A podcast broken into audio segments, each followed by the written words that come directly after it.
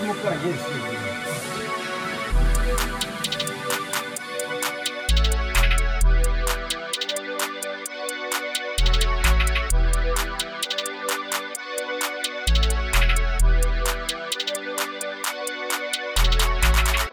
Vítám vás u poslechu podcastu v rámci série Alarmu s názvem Pracující migrace za času války.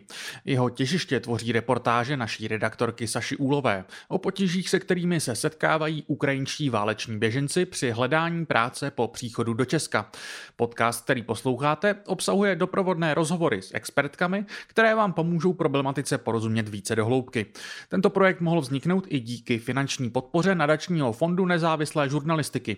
První Sašinu reportáž už v tuhle chvíli najdete na našem webu. A, jako, a jakkoliv to pro poslech tohoto podcastu nutné není, určitě doporučuji, abyste si ji přečetli.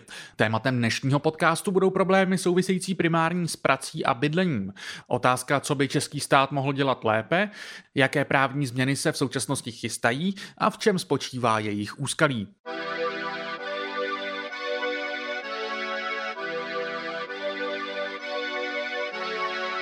Prvním hostem dnešního dílu je ředitelka Centra humanitární pomoci Teplice Lucie Bejerová. Mohl bych vás na začátek poprosit, jestli byste našim posluchačům nepředstavila svoji práci a práci Centra humanitární pomoci Teplice? Určitě moc ráda. V Teplicích jsem otevřela vlastně 2. října Centrum humanitární pomoci, zkrátkou si říkáme CEHUPO. Otevřela jsem ho, protože už u mě doma v garáži, v kanceláři a ve výrobně se nic nevyšlo. My jsme vlastně pomáhali od 12. března rodinám, který přijížděli a vlastně spoustu známých a kamarádů k nám domů přiváželo věci. Právě kvůli pomoci tam se třídilo, rozdělovalo. A taky u nás žili samozřejmě rodina mého kamaráda, která přijela z Černigova postupně přižili i další lidé. Takže doma už se nebylo kam hnout a můj introvertní manžel už opravdu měl trošku dost. Takže eh, to vygradovalo tak, že nábytek eh, už se nám fakt nikam nevešel, tak jsme zkoušeli zadat prostory v Teplicích a budova autobusového nádraží, která je v úplně skvělém místu, byla místo, kde jsme i vlastně v rámci té činnosti dělali nahoře v patře dva byty pro ukrajinské běžence. A věděla jsem, že dole je nevyužitá místnost, kam jsme teda odložili nějakou část vybavení z těch bytů nahoře. A potom jsem se teda domluvila s provozovatelkou toho domu, jestli bychom si tam taky nemohli něco čas od času odložit. A přijeli jsme se tam 2. října něco odložit a už jsme tam doteďka a obýváme celé přízemí a polovinu vrchního patra. Holky si dělají srandu, že na půdě je skvělý prostor třeba na kino. Takže jsme se tam pěkně zabydleli a začalo to fakt nevinně tím, že jsme si opravdu šli odložit nějaký nábytek a přivízt nějaké oblečení. A z jedné místnosti jsme se při prvním týdnu roztáhli do dvou místností a do chodby, protože toho oblečení, co lidi přivezli, bylo tak moc, že to prostě nebylo kam dát. No a původně to mělo být právě místo jenom pro nějaké takové úschovy a výměny. A dneska je to prostě, uh, troufám si říct, jako velký záchytný bod v Teplicích, kde je nejenom asistenční centrum a psycholožka, různé kroužky, už se prostě zrodilo komunitní centrum, protože tím, jak jsme se postupně rozšiřovali na tom přízemí, tak uh, jsme se prostě probourali skrz okénka, za kterého se prodávaly lísky na autobus do čekárny obrovský, která je prostě perfektním sálem na koncerty, cvičení, různý setkání a akce. Po chodbách máme teď taky vlastně uskladěný nábytek třeba pro lidi, kteří se stěhují a nemají ho kam dát nebo obráceně a sbíráme. Takže jsme tam teď úplně vlastně všude. No a centrum vlastně začalo fungovat tak, že eh, k nám domů vlastně původně jezdili právě se lidi třeba poradit, co mají udělat, kam mají jet, kde mají co sehnat. Takže jsme si tam začali sobě sami pomáhat, protože tam jakoby nebylo ve městě už od toho května nic. Tam třeba od začátku války do konce května byly různé podpůrné aktivity eh, jiných třeba dobrovolníků nebo neziskovek, ale to všechno skončilo, protože oni mají svoje eh, vlastní náplně svých vlastně věcí a nedalo se to prostě dělat. Jo. Protože vím, že ty lidi taky třídili nábytek stejně jako teda na, na oblečení a věci stejně jako my do večera taky mají rodiny a taky mají tu práci. Já jsem se svojí prací sekla, to se prostě nedalo dělat. A ani jsem nemohla, protože tím, jak jsem s těma lidma byla denně a žila jsem to, tak mě přišlo docela jako úplně šílený, abych já jsem si tady jela svůj odnož vesele za super peníze, jsem si vydělávala a užívala si to. A pak jsem viděla, že u mě bydlí rodina, která prostě to takhle úplně nemá. Třeba je zajímavý, když uh, oni u nás začali bydlet, tak my jsme se ani, jako já jsem se ani nemohla stravovat tak, jak se stravujeme, protože koupit si třikrát denně rybu, Když jich je tam pět a nás ještě další tři, tak to už bychom ani finančně třeba nedávali. Takže jsme se stravovali s běžencema, párky, eh, těstoviny, polívky. A, takže životospráva za ten rok máme 13 kg nahoře. Ale to není jenom tímhle, to je tím fakt, že není čas, že člověk je celý den v centru, v 6 večer se potom teď eh, vyhrabe domů a doma není nic než bordel a moji chlapi, kteří už se dávno jedli hranolek a pici z mrazáku, takže já si tam vyndám nějaký ty uh, instantní polívky a nebo nějakou dobrotu, co mi holky přinesly jako dárek a to většinou čokoláda a sušenka. Super. Takže tak.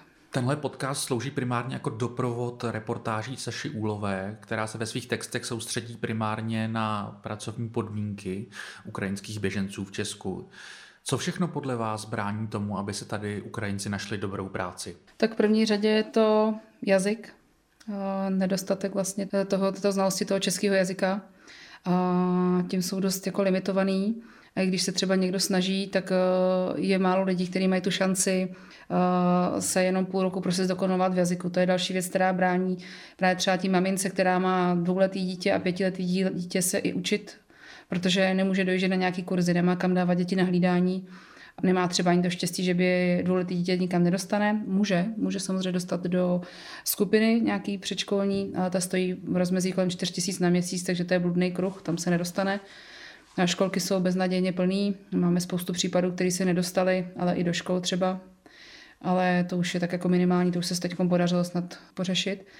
Takže nemožnost vlastně jakoby kam dát děti, hlídání, jazyk, pak samozřejmě znalost toho prostředí, i té kultury, jak to vlastně u nás chodí, protože takový ty běžné věci, jako že někam přijdu, pozdravím, podám ruku, tak Ukrajinka většinou nepozdravila, ruku podá, takže pro nás to vypadá jako, že se mnou opovrhuje, protože ona mi podá jako dáma, ona mi nepodá pevný stisk. To jsou takové maličkatosti, které potom jakoby to všechno nastřádají. Existují samozřejmě nějaké integrační kurzy, ale jsme tam znova, že máma s dětma se na ně nedostane a navíc není v takové psychické pohodě, aby byla schopná vůbec takhle jako uvažovat. Jo. Ona si to v tu chvíli prostě není schopná moc jakoby racionálně uspořádat. Velké téma to bylo i před začátkem ruské invaze na Ukrajinu a tato mohla jedině umocnit. Eh, co je podle vás hlavní příčinou toho, že Ukrajinci tak často končí ve spárech eh, těch takzvaných pracovních agentur? A jak vypadá taková typická zkušenost s takovou agenturou? Já jsem si kolikrát říkala, že jak je možný, že když k nám do centra vlastně se přijdou zaregistrovat eh, noví lidi, kteří se dostanou do Teplic, protože jim to vlastně řeknou v ústí na registraci, dříve na Kacpu, teď teda už na cizinecký, tak jim o nás třeba řeknou tam dobrovolníci, co tam tlumočí a podobně, aby věděli, že v Teplicích mají nějakou možnost se poradit nebo získat nějakou humanitární pomoc. A oni už třeba přijdou a když je to muž, který se sem dostane, tak ten už práci má. Ten už přijíždí s tím, že ji většinou má my, když vlastně se i o tom s těma lidmi bavíme na začátku, tak vidíme, že oni nemají tu důvěru. Oni prostě uh, se informují na různých sociálních sítích, na Viberech a na Telegramech a tam už jsou podle mě lidi, kteří jim nabízejí vlastně různou práci a taky jim říkají, že hele, ne, v Čechách nic moc jako stejně nedostanete a věřte nám, my už jsme tady dlouho, chodí to tady takhle, takhle, my vám s tím všem pomůžeme. Takže tam už je asi někde nějaký zdroj, který ty lidi vlastně odchytává tímhle stylem a je taky fakt, že třeba ty velké společnosti, které zaměstnávají, tak i jako se jim to hodí, že prostě je nějaký předák, který mluví ukrajinsky nebo rusky a už těm lidem vlastně pomůže v tom začátku se dostat vlastně do té firmy, eh, zaučit je tam nějak, starat se o ně, protože ta jazyková bariéra mezi zaměstnavatelem a zaměstnancem je velký problém. Já jsem dřív sama zaměstnávala, měla jsem taky cizince, takže vím, jako to dělalo nepořádek mezi zaměstnancema a vlastně těma cizincema. Já jsem mluvím několika jazyky, pro mě to je běžný, ale pro člověka, který nezná, tak je to těžký. Že jo? Zdržuje to potom, takže to je výhodný i pro toho zaměstnavatele. U nás je tady jako spoustu takových lidí, kteří si na sebe udělali nějakou živnost a prostě zprostředkovávají zaměstnání. Jo. Takže nevím, jakým způsobem se dozvídají potom lidi. Takhle já vím, že na Facebooku je nějaká skupina třeba Ukrajinci v Čechách, práce v Čechách a tam oni hledají. Takže pokud tam mají mezi sebou takovýhle lidi, kteří tam potom a teď přece musí i vědět, že tam potom ta informace zpětná vazba typu, že tahle agentura nebyla fajn, to zvláštní, no. Jakože asi cítí bezradnost, tak to do toho skočí, no. Máte když tak i nějaké konkrétní příklady zkušeností s těmito agenturami? Já vím, že Saša zmiňovala jednu, která se jmenovala, tuším, Any Jobs, která se i nějak přejmenovávala takhle. No, na Better Job. jo, máme, protože vlastně to je už potom to, co třeba já těm lidem, když přijíždějí k nám do centra a je teda možnost se víc věnovat, tak jim vždycky říkám, a s čímkoliv se budete chtít poradit. Mně to nevadí, že to je v 10 večer. Prostě napište večer, já to třeba přečtu ráno, ale prostě radši se desetkrát zeptejte, než potom přijdete s nějakou věcí, která bude pro mě časově náročnější řešit. A to je třeba i tenhle případ, kdy přišla paní s pánem, byly to manželé, oba pracovali pod agenturou, každý teda pod jinou a než přišla manželka s tím, že vlastně nemůže se přihlásit na úřad práce, že ukončila zaměstnání s nima smlouvu a že vlastně nechtějí e, na pojišťovně vlastně přihlásit a ani úřad práce ji nechce. Vysvětlila jsem jí to, je, že to je tím, že neodpracovala vlastně nějakou dobu, kterou ona musí odpracovat, aby se mohla zpátky zaregistrovat na úřadě práce, ale nechápala jsem, proč se teda nemůže jako samopláce přihlásit na pojišťovnu tak jsme tam šli, viděla jsem potom vlastně dokument, který ta agentura vydala o ukončení, nějaký prostě nesmysl totální, proto jim to ta VZP nechtěla vůbec jako uznat, že to je nějaký ukončení pracovního poměru. Řekli, že dokud to ne, nepřinesete správný papír, tak my prostě nemůžeme pro vás nic udělat. No a začalo martyrium toho, že vlastně já jsem tam začala tu agenturu volat, říkala jsem jim, že takhle to vypadat nemůže, že to je prostě nesmysl, co tam napsali, že asi nemají teda dobrou účetní, takže mě si předávali jak bramboru různý telefonní čísla všude mluvili lidi s přízvukem a, a když jsem potom pohrozila, že, že volám, že jsem z úřadu práce, tak nám řekli, že máme přijít druhý den na 10. hodinu a papír byl.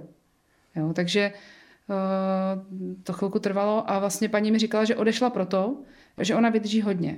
Jo, že prostě oni s manželem podnikali, měli na Ukrajině mlín, měli zaměstnance a byli zvyklí.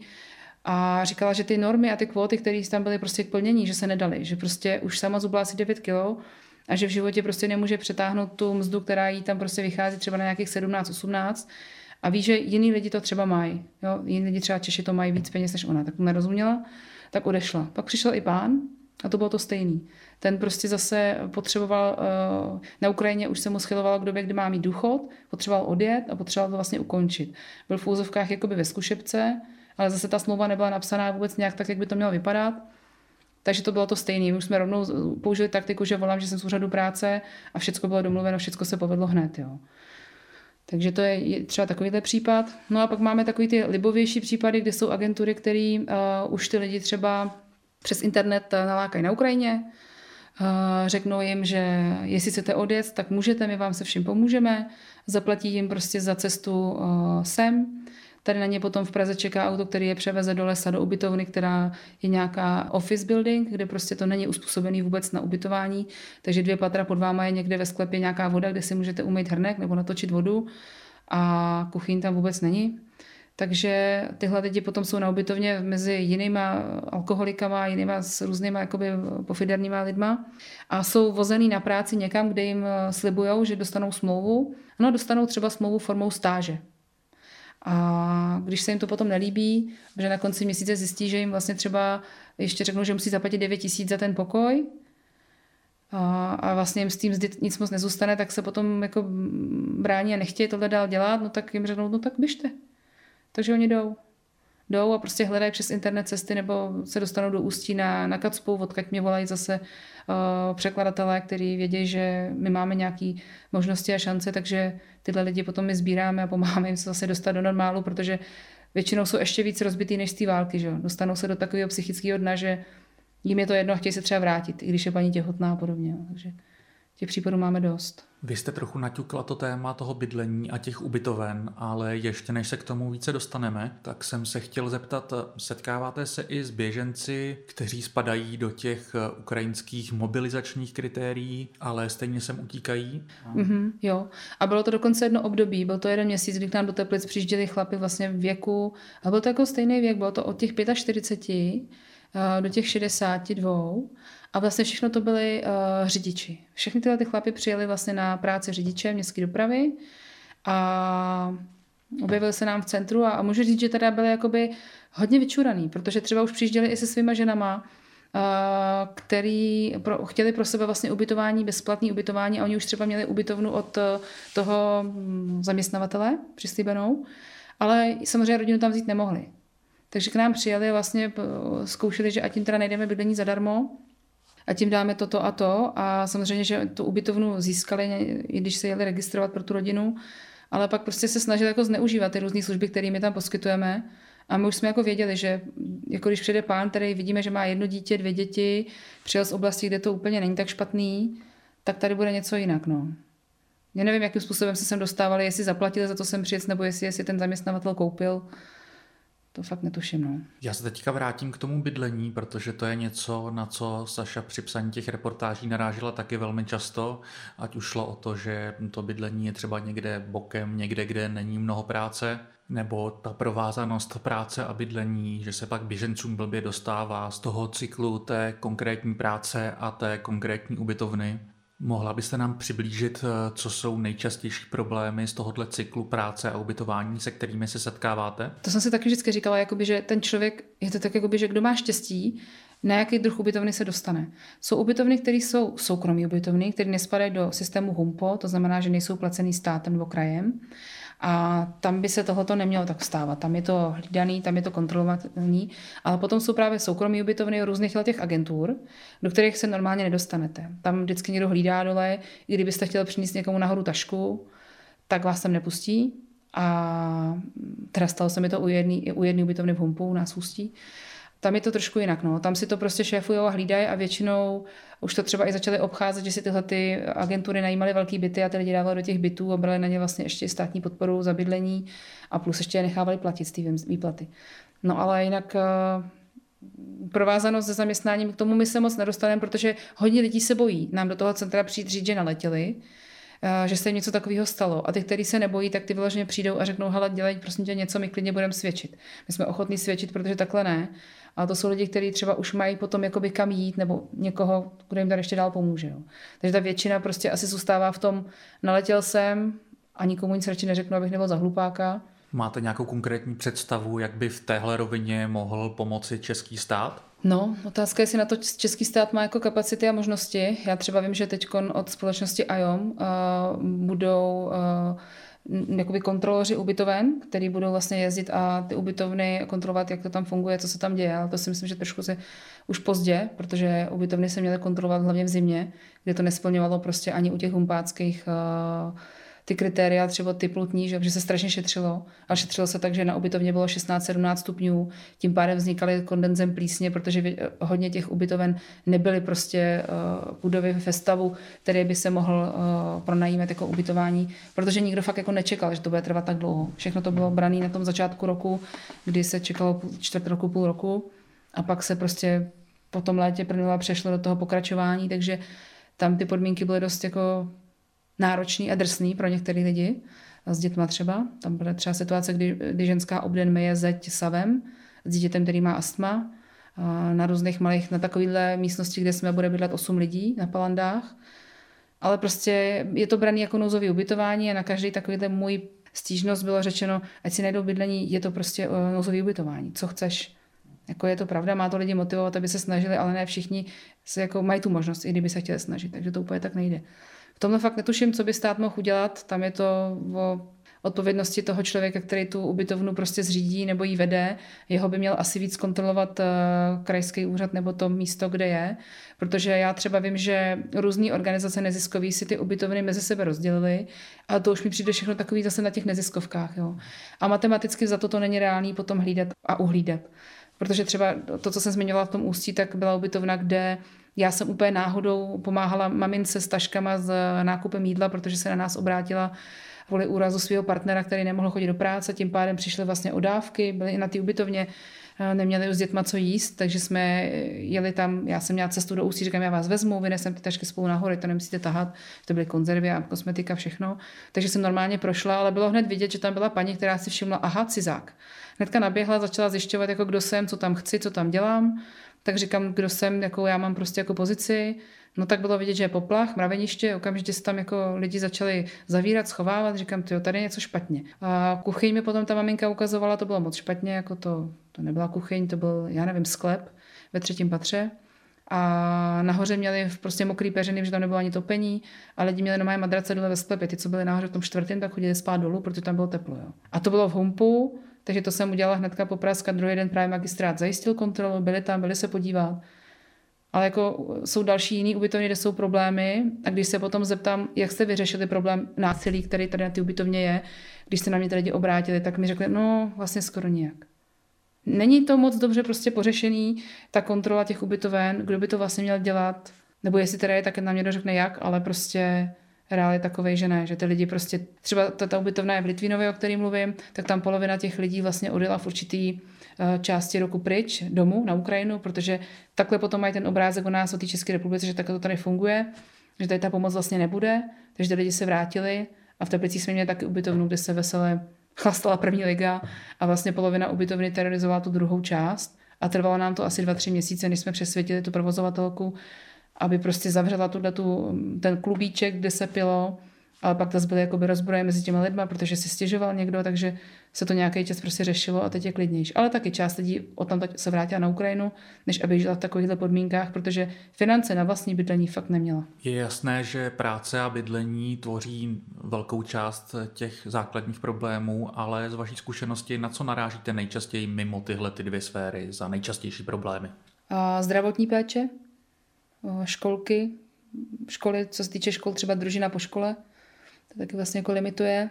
A, a potom samozřejmě psychické problémy. A, jako my, ono je to strašně zajímavé, jak se jako dynamicky to všechno mění. Každý měsíc se řeší něco jiného a vlastně tím, co se vždycky stane, se tam buď to jako prohloubí ten stres, nebo se vysune jiným směrem. My teď třeba vidíme u svých dobrovolníků a, a lidí, který, se kterými já pracuji v centru, že vlastně zdánlivě věci, kterých se nikdy v životě nebáli, i když už jsou v podstatě v klidu, mají práci, mají bydlení, mají už jakoby zázemí, cítí se ve městě doma, tak je vyvádějí z míry věci, které vůbec nejsou schopný vlastně jako popsat proč.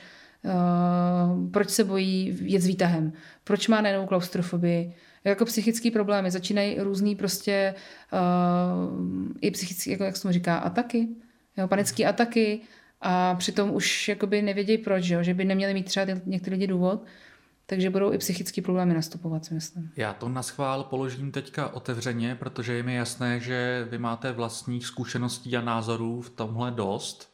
Kdybyste měla, řeknu to trošku s nadsázkou, v tomhle neomezenou moc, co jsou ty sféry, kde by český stát, potažmo ty místní zastupitelstva mohly nejvíce pomoct, kde by šla udělat největší změna klidně za takzvaně málo peněz? Já bych prvně začala vlastně komunikací k majoritě.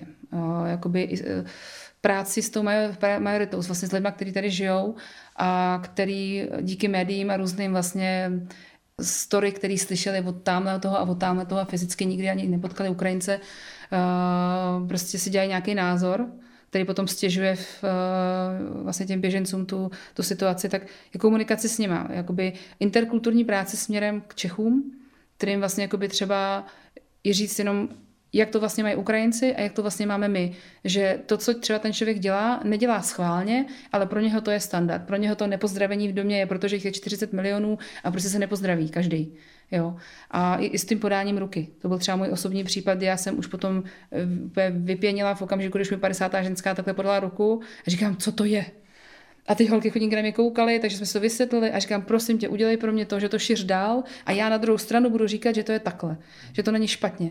Takže jakoby ty kulturní rozdíly si vysvětlit a Ono zase na druhou stranu, já se musím zastat toho státu i těch uh, samozpráv v tom, že to všechno bylo strašně rychlé. Nikdo nebyl připravený, nikdo nevěděl. Teď jsme někde, uh, já vidím, že se fakt jako lidi, nebo i ty instituce snaží něco dělat a jsem z toho hrozně ráda. Takže uh, myslím, že už spoustu lidí i přijalo tu, tu realitu, že se něco dělat bude muset. Protože jinak se můžou stát různé potyčky a problémy a nebylo by to vůbec dobrý tak a bylo by fajn jakoby vytěžit v úzovkách pro nás jakoby i to z těch zajímavých lidí, kteří přijali z té Ukrajiny. To jakoby my máme fakt zajímavé lidi v těch Teplicích a bude to všude i v jiných městech. Takže ta komunikace směrem k Čechům, říct jim, my víme, že to je náročný, ale prostě vysvětlit, jaká je situace a právě třeba i říkat víc ty příběhy. Protože já, když někdo strašně vyskakuje někde ve frontě v obchodáku, křičí zase Ukrajinci, zase Ukrajinci, vždycky jenom otočím a vždycky něco tam šoupnu z nějakého jako reálného příběhu a ten člověk se pak jako zastaví, kouká na mě a div nevytáhne dvě, dvě stovky, abych mu to ještě třeba tomu člověku zaplatil. Jo. Teď jsme jeli na dovolenou, byli jsme v Hurgádě minulý týden, super, lepší místo jsem se nemohla vybrat. A za mnou byly v autobuse dvě takové typické paní, který prostě nadávali na všechno na celou cestu. Na ta Hurgáda není hezká, je to rozestavený, ošklivý tak říkali, že to je hnus, tohle, to, tamhle, to a fuj a fuj. A já se tak otočím a říkám, tak, a teď si holky představte, že co my tady budeme, tak bouchne jedna elektrárna v Záporoží, my se zachráníme tím, že zůstaneme v Hurgádě, budeme tady běženci, Budeme si tu muset sehnat nějaký oblečení, nějaký nábytek, nějaký bydlení, najít si tu nějakou práci, naučit se tady egyptsky a v tom hnusném vedru tady žít. Chodinky koukaly, říkám, a takhle se mají Ukrajinci u nás. Takže, nebo když už je fakt někdo brutální, tak se vždycky ty ženský na ní podívám a říkám, hele, tak si to představ, že ve 4 hodiny běžíš s dětma do sklepa, v tom sklepě skončíš 12 dní, dostaneš tam menzes, tvoje dítě má jednu pempersku, kterou ždímeš, na záchod chodíš do rohu ze všema z toho sklepa a když se bombarduje, tak se objímáš se svým mužem a s dětma a modlíš se, bože, ať umřeme všichni najednou, ať nevidím umírat svoje děti. A je klid. Tak to prostě je. Já tady mám ještě jednu otázku. Vy jste to teďka trošku nakousla a je to problém, na který narážíme často a Saša při psaní těch reportáží na to vím taky narážela často. A to je problém, aby lidé, kteří sem přichází, mohli najít práci na úrovni své kvalifikace. Neměla byste pro nás zase opět jednak nějaké konkrétní příběhy, které se tohohle týkají, jednak, jednak nápad, jak by tohle konkrétně šlo nějak nejsnáz zlepšit? Konkrétní příběh je tak jako klasika, že jo, holka s vysokou školou, ředitelka nějakého třeba závodu funguje jako uklizečka uh, někde v nějakém obchodě, protože uh, ona ale na druhou stranu ví, že teď nemá jinou možnost, dokud vlastně zapracuje na češtině, dokud se někam neposune. Nostrifikace si ji tady dá vlastně udělat, naštěstí je to i bezplatný třeba u nás, ale já si myslím, že mohlo by se už třeba nasadit, dřív probíhalo něco jako stáže ve firmách, bylo to třeba placený přes úřad práce. Já bych spoustu lidí poslala do různých firm, kde by mohli vlastně eh, stínovat toho člověka na té pozici, učit se v denně, v denně vlastně tomu jazyku, eh, vidět, jak to v tom, v tom systému funguje. Proto já jsem třeba dneska ten rozhovor tady za sebou i Věru, která je teď nová v Teplicích měsíc a já hnedka vidím na začátku, že to je schopný člověk, šikovný člověk, který potřebuje pomoct a když ji budeme takhle zařazovat a ona bude slyšet češtinu denně, tak tam bude rychlejší, protože ona se sama učí a má zájem. Takže vlastně je teď taková moje stážistka, protože tu já nepustím. To je, to je prostě potenciál v člověku. A, takže nějaký stáže, aby prostě lidi mohli uh, se zúčastňovat pracovního procesu, slyšet češtinu, praktikovat jí, protože je super, že nám úřad práce poskytuje kurzy českého jazyka. No ale chybí nám ta praxe. Takže ty lidi tam stráví pět týdnů učení se, no a pak jdou zpátky na ubytovnu nebo do bytu, kde se mluví rusky, ukrajinsky a jsme tam, kde jsme byli. Nemají možnost toho procvičovat. Takže stáže do firem, uh, nemůžu říct, že bychom jako měli přidělit, tady máš svého Ukrajince, uď ho, to samozřejmě nejde. Ale věřím, že spoustu firm by to třeba uvítalo, protože uh, ten člověk nějakou část té práce zastane a něco by se určitě v tomto mohlo potom změnit. Já vám moc děkuji, že jste si na nás udělala čas a přišla sem za námi.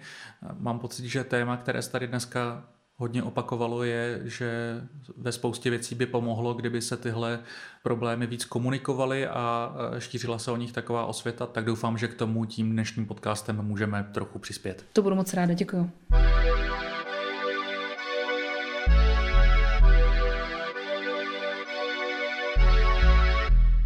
Na chystané právní úpravy jsme se ptali ředitelky obecně prospěšné společnosti La Strada, Markéty Hronkové.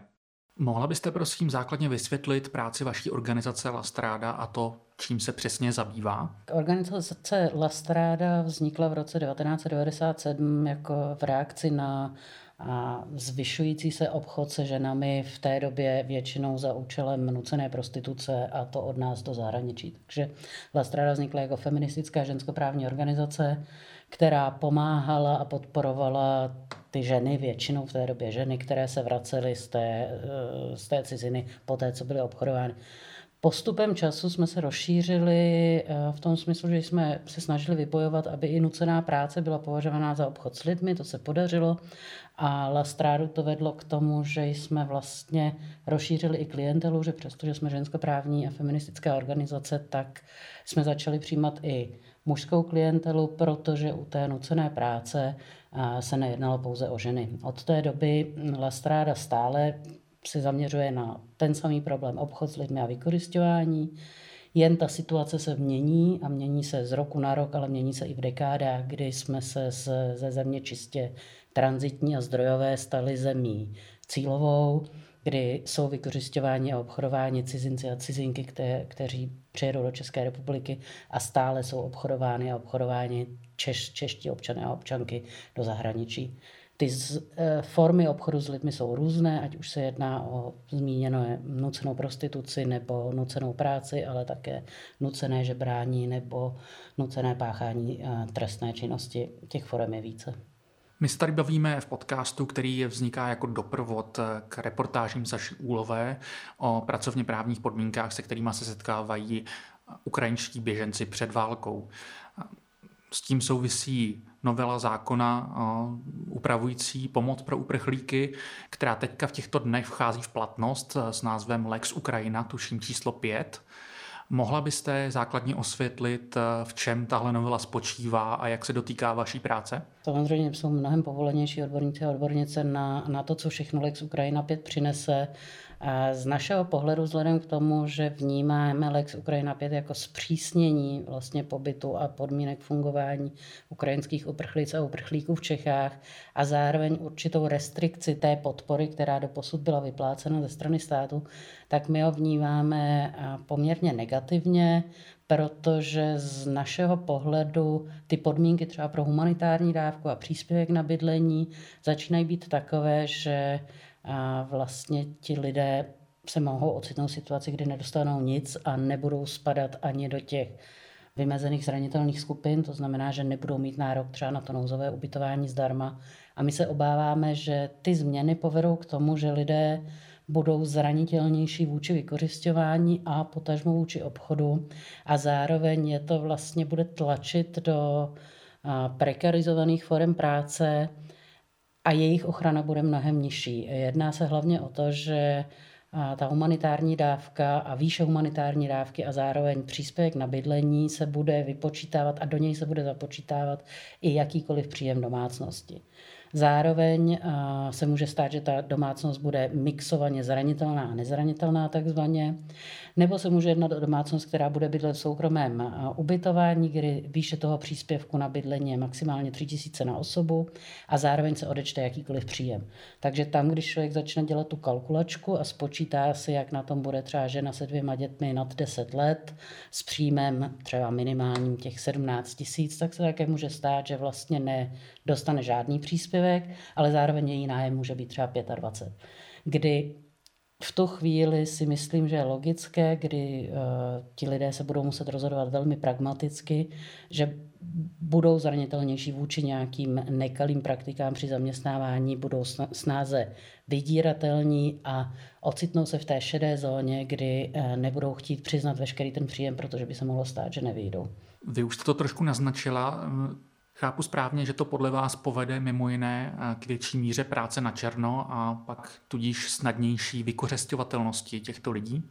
Já nerada používám slovo práce na černo, protože to automaticky nějak ukazuje, že ten člověk dělá něco špatného. Já radši říkám, že je to prekarizovaný typ eh, práce, to znamená, že ten člověk není chráněný zákonníkem práce tak, jako kdyby měl úplně normální a eh, i formální pracovní vztah. Jsou to faktické pracovní vztahy, ve kterých ten zaměstnavatel má samozřejmě vyšší míru eh, kontroly nad tím, co bude požadovat eh, nad eh, případným vyhozením toho člověka, nucením k nějaké práci, protože ten člověk nebude ochráněn zákonníkem práce. V kontextu těch lidí, kteří přichází z Ukrajiny, s jakými asi nejhoršími a zároveň nejtypičtějšími projevy toho vykořišťování se setkáváte? Ono je těžké říct, jaká forma vykořišťování nebo obchodu s lidmi je nejhorší nebo nej, nejzávažnější. Samozřejmě, jakmile dojde k fyzickému násilí, omezování osobní svobody, vydírání, je to, je to strašné. Ale zároveň si myslím, že to, s čím se setkáváme, kdy a ti zaměstnavatele, protože jsou si vědomi toho, že ti lidé nemají na výběr, začnou postupně měnit podmínky a zhoršovat podmínky, případně nějakým způsobem tlačit ty lidi do práce, kterou by nikdo jiný nedělal, ale vzhledem k tomu, v jaké situaci oni se nacházejí, tak to přijmou. To já považuji za největší nebezpečí. Mně to přijde jako takové to klasické vaření žáby, kdy už nedochází k tomu, že by někdo někoho někde zavíral a bral mu doklady, ale že v podstatě zneužije jeho bezvýchodné situace, na čemž stojí a padá celý obchod s lidmi a jedná s ním v tu chvíli jako s méně cenou pracovní sílou anebo přímo se zbožím. To je pro nás největší problém. Já pro vás mám ještě poslední doplňující dotaz a to sice setkáváte si v kontextu těch přicházejících ukrajinských uprchlíků, kteří samozřejmě eh, často přicházejí ve větším množství jako třeba částečné rodiny i s dětskou prací?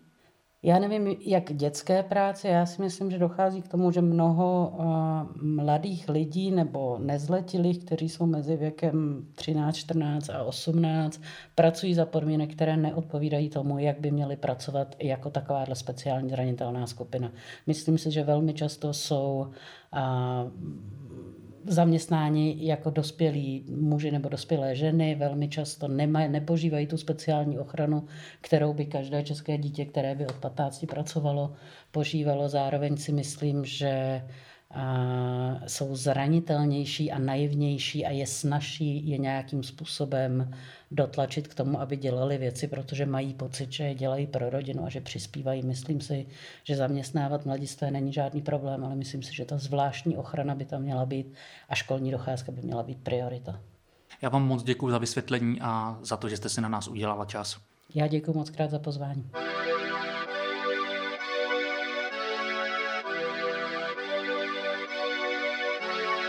Děkujeme, že jste podcast doposlouchali až do konce. Jak už jsem zmiňoval, kdyby vás téma zajímalo více, neváhejte navštívit náš web, kde k němu najdete reportáže od Saši Úlové. Na závěr bych rád poděkoval nadačnímu fondu nezávislé žurnalistiky za finanční podporu, bez které by vznik tohoto projektu nebyl možný. Stejně tak by ale nebyl možný bez vašich darů přímo redakci Alarmu. A pokud vás série zaujala, oceníme, když nás podpoříte finančně. Jednoduché formuláře na jednorázové nebo i pravidelné finanční dary najdete na našem webu advalarm.cz. Ještě jednou vám děkuji za poslech a těším se příště naslyšenou.